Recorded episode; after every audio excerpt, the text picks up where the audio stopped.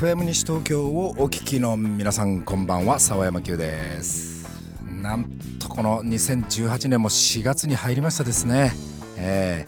ー、あの先月の終盤から天気に恵まれましてねいつもより早く桜の季節が進んじゃいましたですね。この前の土日桜を楽しんだという方結構いらっしゃるんではないでしょうか。まあでもこれからもね遅咲きの桜が見頃を迎えるそんな今でございますがここ FM 西東京の周りにもねたくさんのソメイヨシノがあるんですが毎日毎日その花びらをね惜しげもなく散らしておりましてまあそれはそれでいい風情ですよね。そしてどんどん葉桜になってるんですがその新しい緑がまた目に優しくていいじゃないのいい季節でございますがそんな今日この頃昨日月曜日からですね新年度が始まったという方多いのではないかと思うんですが特に昨日が入社式だったなんていうね新社会人の方はこれまでと景色が違って見えているのかもしれないななんて思ったりします。新しい人生のスタートに幸やれってなそんな気持ちで私沢山急もこの有限会社沢山急便をですねこの4月からリニューアルしてお届けしたいと思います。その沢山急便 FM 西東京の電波に乗せて今週は一体何をあなたにお届けできますやら1時間最後までゆったりとお楽しみください。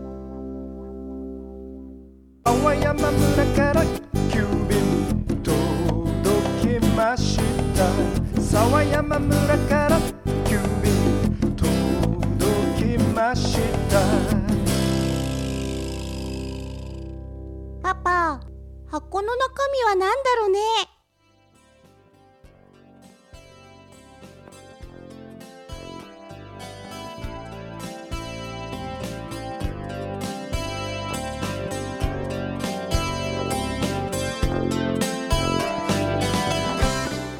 お聞きの放送は FM 西東京有限会社沢山急便私沢山急が毎週火曜日夜11時からお届けしておりますが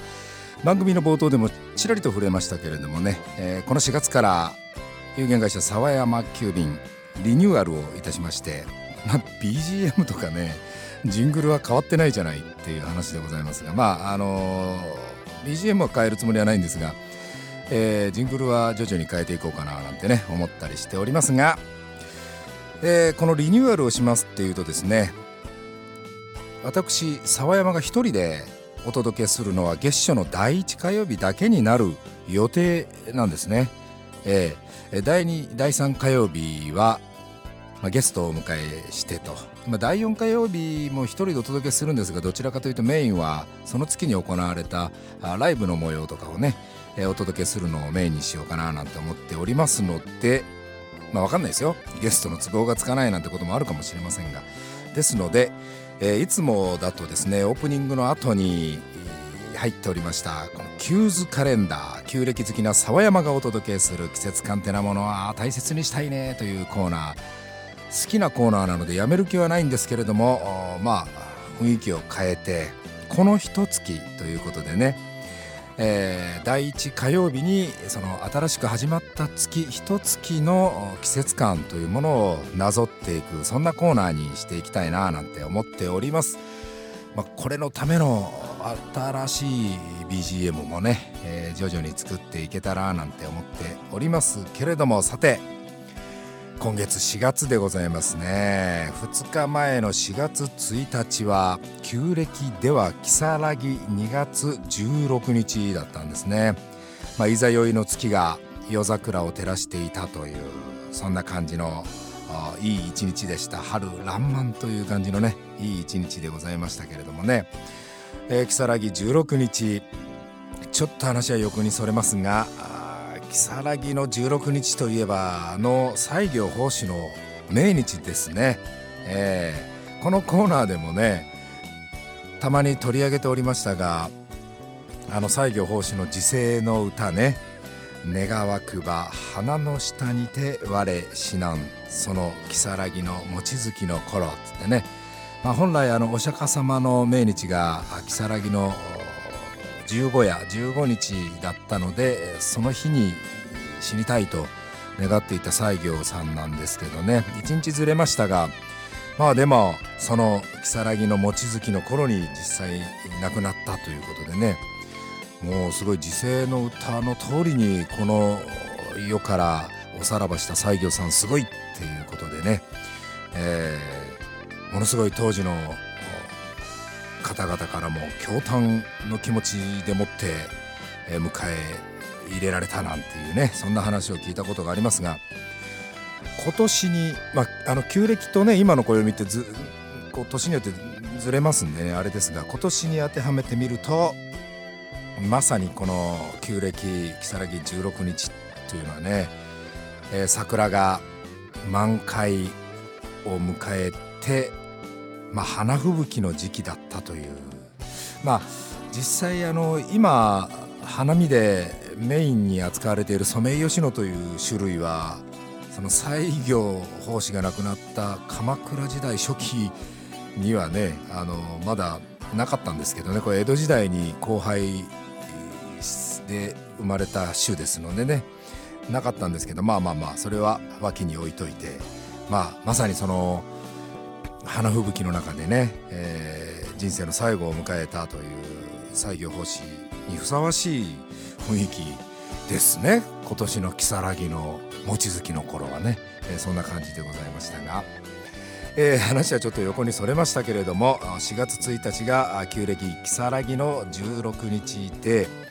えー、今月4月16日には旧暦で弥生3月を迎えますね、えー、旧暦で弥生といえば晩春ですが今年はもうすでに今もう晩春の雰囲気ですよね。昨日の月曜日なんか T シャツ1枚で別に平気じゃんみたいなあったかさでしたしね。うん。ほんとほんと、えー、でもこの4月下旬にはもう初夏の雰囲気が現れるということで旧暦でもやっぱり弥生のね、えー、下旬といえばあもう初夏に近いような感じでございますが4月30日が旧暦では弥生の15日だそうでございます。まあ、なんと言いますかね、あのー、先月の終わりから晴れた日が多くて今年の4月はまさにこの春爛漫という雰囲気で迎えられてねいい感じでございましたがさあ旧暦ともう一つですね、えー、日本の暦で重要なものといえばですよ。あれがありますあれが。二十四節気ってやつですね。まあ二十四節気はあの太陽の角度で毎年決まっているわけでございますが今月4月に迎える二十四節気はですねあさっての4月5日が生命清く明るいと書いてね生命を迎えます。まあ全てが明るくて清らかで生き生きとしてすがすがしくてみたいな、えー、そういう生命でございます。一年の中でも最もいい時期という声明ですけど、えー、正常明血という字の略だと言われてますけどね。はい。まあ、いろんな草木の花も咲き始めましてね。確かに一年のうちで一番生き生きとしている時期かもしれんなと。いう気がしますが同時にまあ日本人の場合はこの4月からね環境が変わるっていうようなこともあったりしてまあ3月に卒業とかで別れがあったりとかしてねあの気の目時なんていう言葉もあるようにちょっと日本人にとってはある意味ちょっと精神的に不安定になる時期であることもまたこの生命のあたりなのかななんて思ったりしますが、えー、そして4月下旬20日にはですね国雨を迎えますね。すべての穀物百穀を潤す春の雨を意味するという国雨を迎えます、えー、煙るようにして降る春の雨がね田畑を潤して穀物の成長を助ける時期ということでございますがあれですかね、えー、種まきの時期ということでしょうか。確かに西東京市お隣小平市あたりのね畑を見てましたら、えー、農家の皆さん結構今ねお忙しくされているようでございますが。ちなみにこの4月の下旬頃ですかね、まあ、春先っていうわけでもないんでしょうけど春にこのぐずついた天気が続いた場合は菜の花の咲く頃にちなんで菜種梅雨なんていう言い方もあったりしてこれまたとっても素敵な言葉だななんて思ったりします。ねえちょっとリニューアルしたらキューズカレンダーいきなり話長くね？みたいな感じになっておりますけれども。曲に行ってみましょうか。えー、まさに今の時期にぴったりなユーミンの曲がありましたですね。あのまあどちらかというとこう物語ですね。こう歌詞の出だしを見ていると冬枯れの桜のね、えー、こう枝が出てくるんですけどそれを眺めている老夫婦がお茶を飲むシーンから始まるんですけどね。その老夫婦が冬枯れの枝を眺めている場所というのがその昔千鳥ヶ淵にありましたフェアモントホテル。フェアモントホテルってね名門ホテルと言われておりましたね。あの千鳥ヶ淵の桜がねまあ部屋からドカーンと見られるんですよ。すごいホテルでございます。実は沢山1997年のね3月30日だか31日だかの夜にここのフェアモントホテルに、えー、泊まったことがございましてまあ早い話が転勤で京都から東京に移ってきた晩なんですけれどもね窓を開けると目の前の千鳥ヶ淵の桜が満開であの満開の桜を見下ろすっていう経験ってその時が初めてだったのかもしれませんね。間近にすぐそこにある桜を上から見下ろすというね経験ができた思い出のホテルなんですが残念ながら2002年もう16年前になるんですね。1月27日に閉館となって今は高級マンションに生まれ変わっておりますがどんな人が住んでるんでしょうか、えー、すごいいいところに住んでますね。フェアモントホテル後のマンションに住んでる方というのはね、えー、という今の時期にぴったりな曲があります。お届けしましょう。松任谷由実。降る。山村から急便届きました。誰がコーラス部やねん。しゃけど箱の中身は何やろな。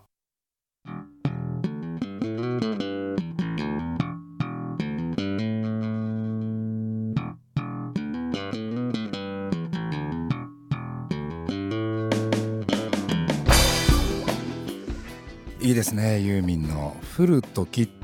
という曲なんですけれどもこの「降る」っていう字に当てているのがですねあの経済の経まあ時の経過とかで使う経という字ですね。あれを字を当ててるんですよ。降る時の降るっていう漢字が。それがなんかかっこいいじゃないですかね。うん。まあ、確かにこの老夫婦からスタートしてなんか、うん、冬枯れの枝でも惜しげもなく気が付くといっぱい花を咲かせてというねその桜の姿とかを重ね合わせたりしてなかなかやっぱり天才だわユーミンというそんな曲でございましたが。さて今月から番組をリニューアルしましたと。いうようなことでございましてまあいろいろとねリニューアルに際して思うことがあったんですけれどもね。あのもともとこの FM 西東京の開局の時以来20年こう火曜日の夜に1時間番組をね、えー、担当させていただいておりまして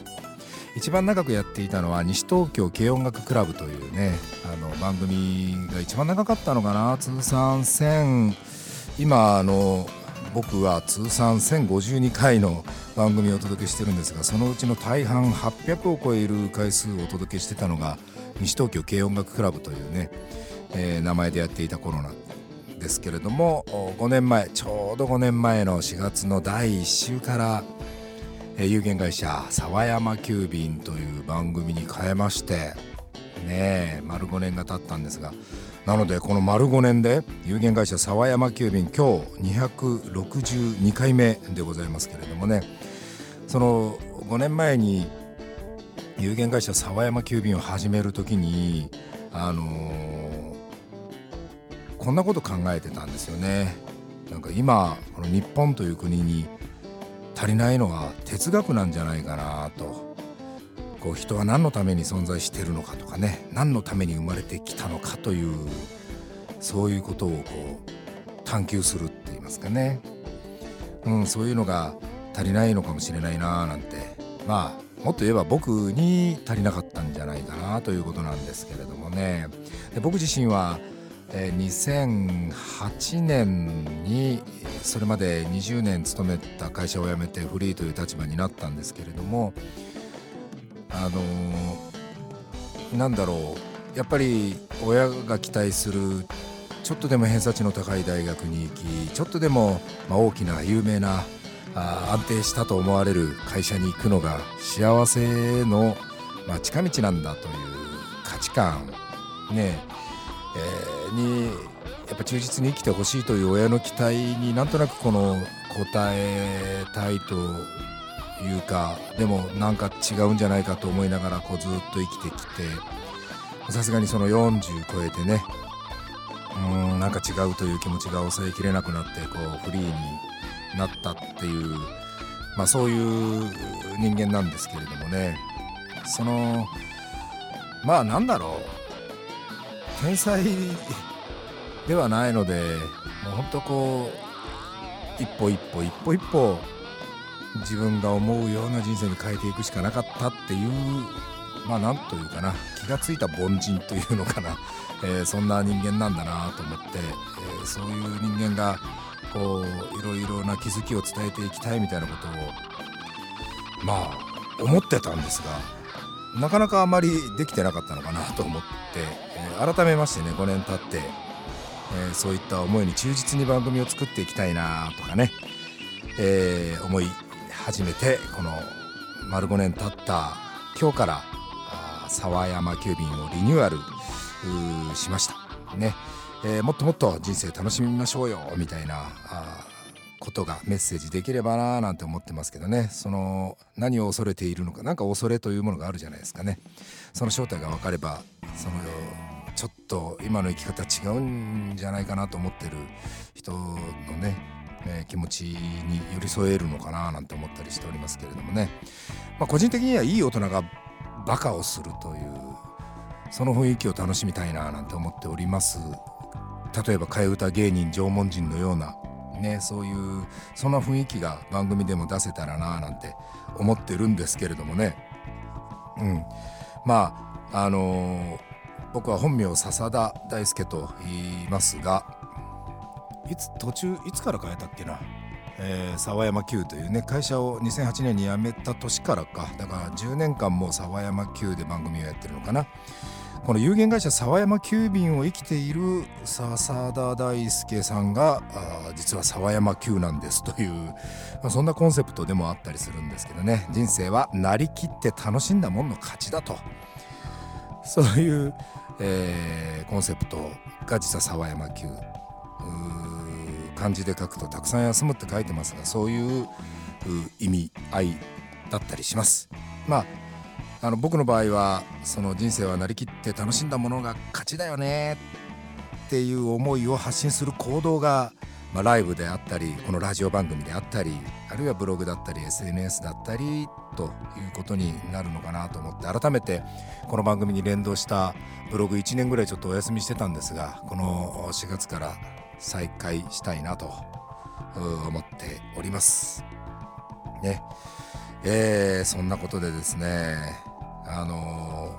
リニューアルするんだからどうせならオープニングテーマ変えたいねなんつって思って。まあねそんな日頃作曲活動をガンガンにやってるわけでも何でもなかったので、まあ、急にそのオープニングテーマを変えるなんつって言ってもねなかなかこうちょっと苦労しましたけれどももうベースラインってこういうベースラインを弾いてこれにコード当てると多分こうだねこうだねってコードを当ててその後ドラムスを重ねて入れてでギターを重ねて入れてって全部まあ自分一人でやってるもんで、まあ、ベースがメイン楽器の人間なのでもうドラムもギターも下手くそでねうっとか思いつつもまあえー、新しいオープニングテーマをちょっと作ってみましたよということでね、えー、ちょっとこっぱずかしいんですがこんな感じでございます有限会社のあ有限会社のじゃ有限会社沢山急便の今日から使っているニューオープニングテーマ、えー、1分40秒ほどの短い曲ではありますがちょっと聴いていただきましょうか。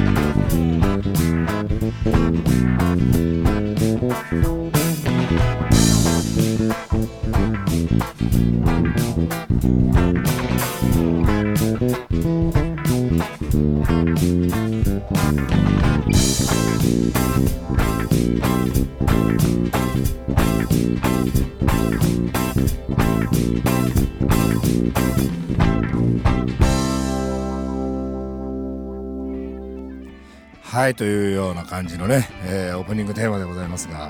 ねこっぱずかしいわ、えー、そういうことでまたいろいろな思いをですねあのー、この番組に乗っけていきたいなと思っております。ぜひぜひ今後もですね毎週火曜日夜11時から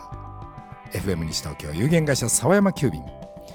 えー、吉野に吉野にお願いいたします。それと本当はあのブログをアップしたいと思ってますし、あとですね番組をですね、え、この FM 西東京のホームページからポッドキャストに、えー、載っけようと思っております。まあ、ポッドキャストは著作権の問題でかけている曲に関してはですねえお届けできないので曲名だけ例えば松任谷由実で「降る時」って言って曲はかかんないみたいな感じにはなりますけれどもね、えー、そんなことも進めております。ぜひぜひよろしくお願いいたしますということで。じゃあえまた曲に行ってみたいなと思うわけでございますがどうでしょうか？今あれですよね。露地物のいちごって実は今が旬なんですよね。ね。え、いちご美味しいですよね。で、えー、ちょっとストロベリーという題名がついた曲をちょっと選んでみました。なぜならこれザ・ブラザーズ・ジョンソンの「ストロベリー・レター23」という曲なんですがベースのルイス・ジョンソンは今月4月13日が誕生日。ね。もう沢山のベースアイドルで私スラップはこの人の曲を練習することで得たというね、えー、そういうもう本当僕にとってのベースアイドルルイス・ジョンソンなんですが4月13日誕生日なんですが残念ながら3年前の5月21日60歳という早すぎる死を迎えてしまいましてねあの時はショックだったなルイス。えーみたいなね。結局生でルイスを見ることができたのは1回だけでしたけどね。やっぱりすごいあのベースまぶたに焼き付いております。お届けしましょう。The Brothers Johnson Strawberry Letter 23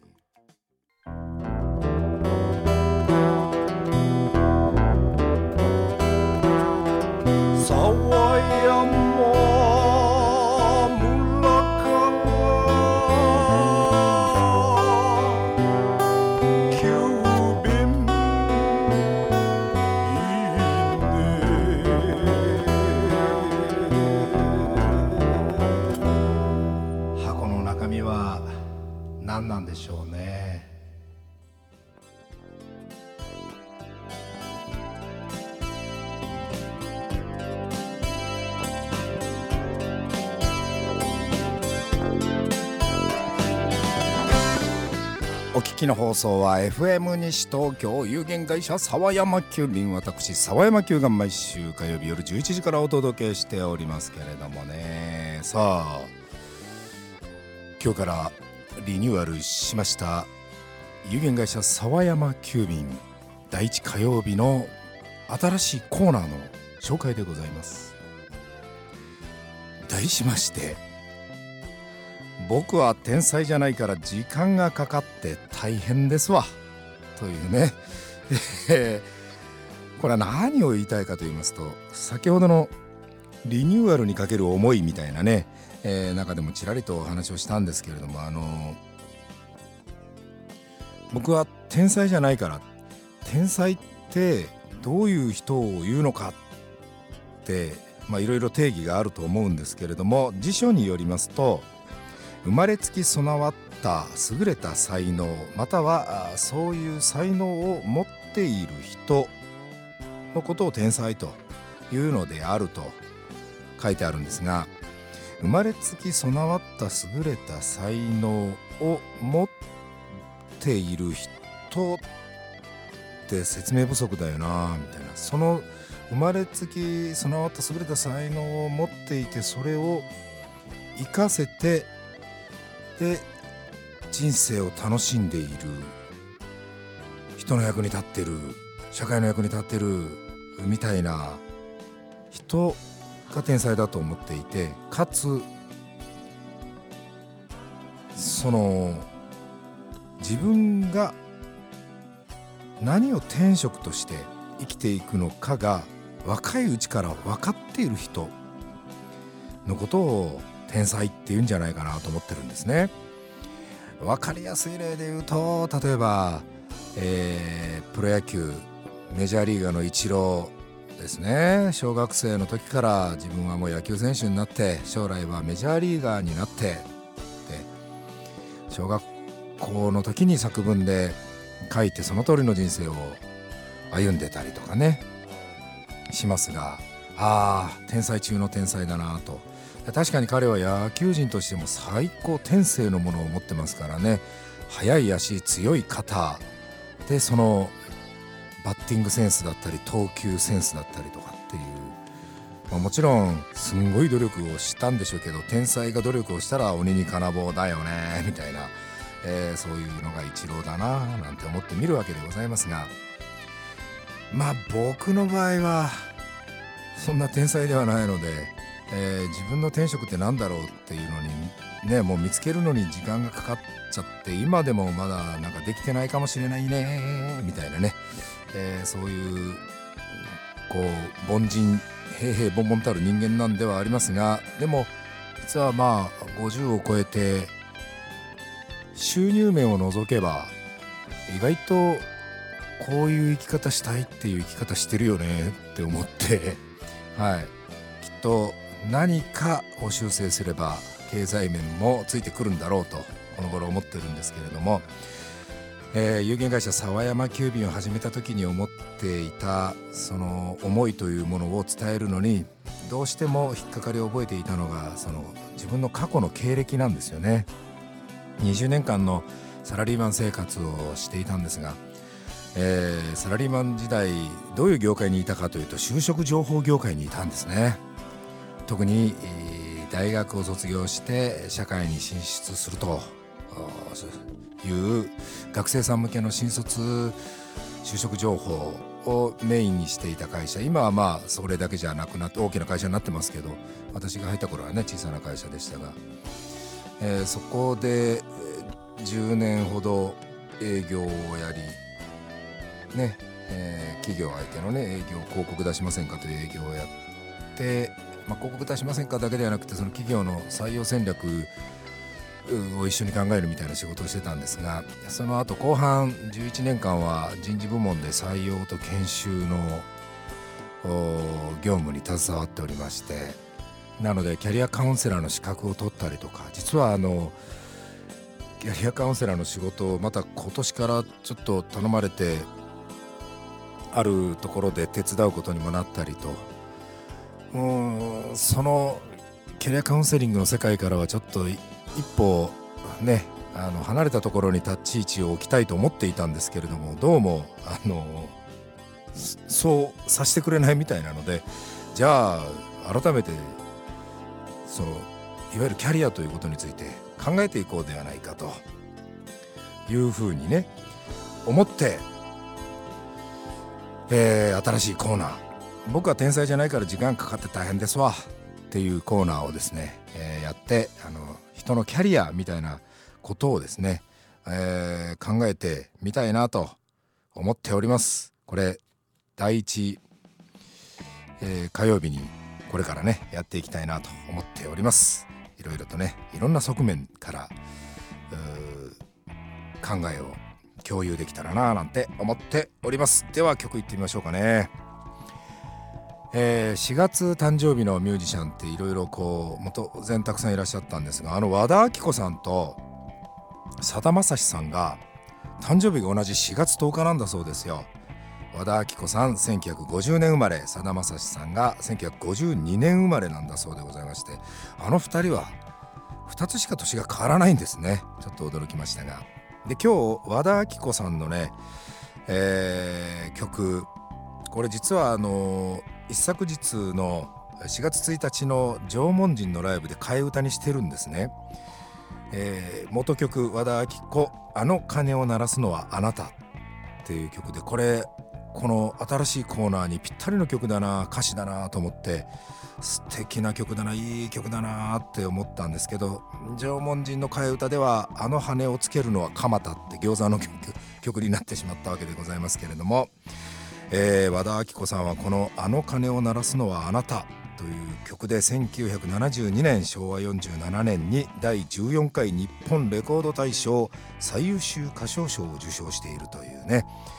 この曲いざ演奏してみるといい曲ですね。もうベースが好き放題弾いてるのがたまりませんが、えー、実にいい歌詞なのでちょっと聴いてみてください。4月10日が誕生日和田アキ子。あの鐘を鳴らすのはあなた。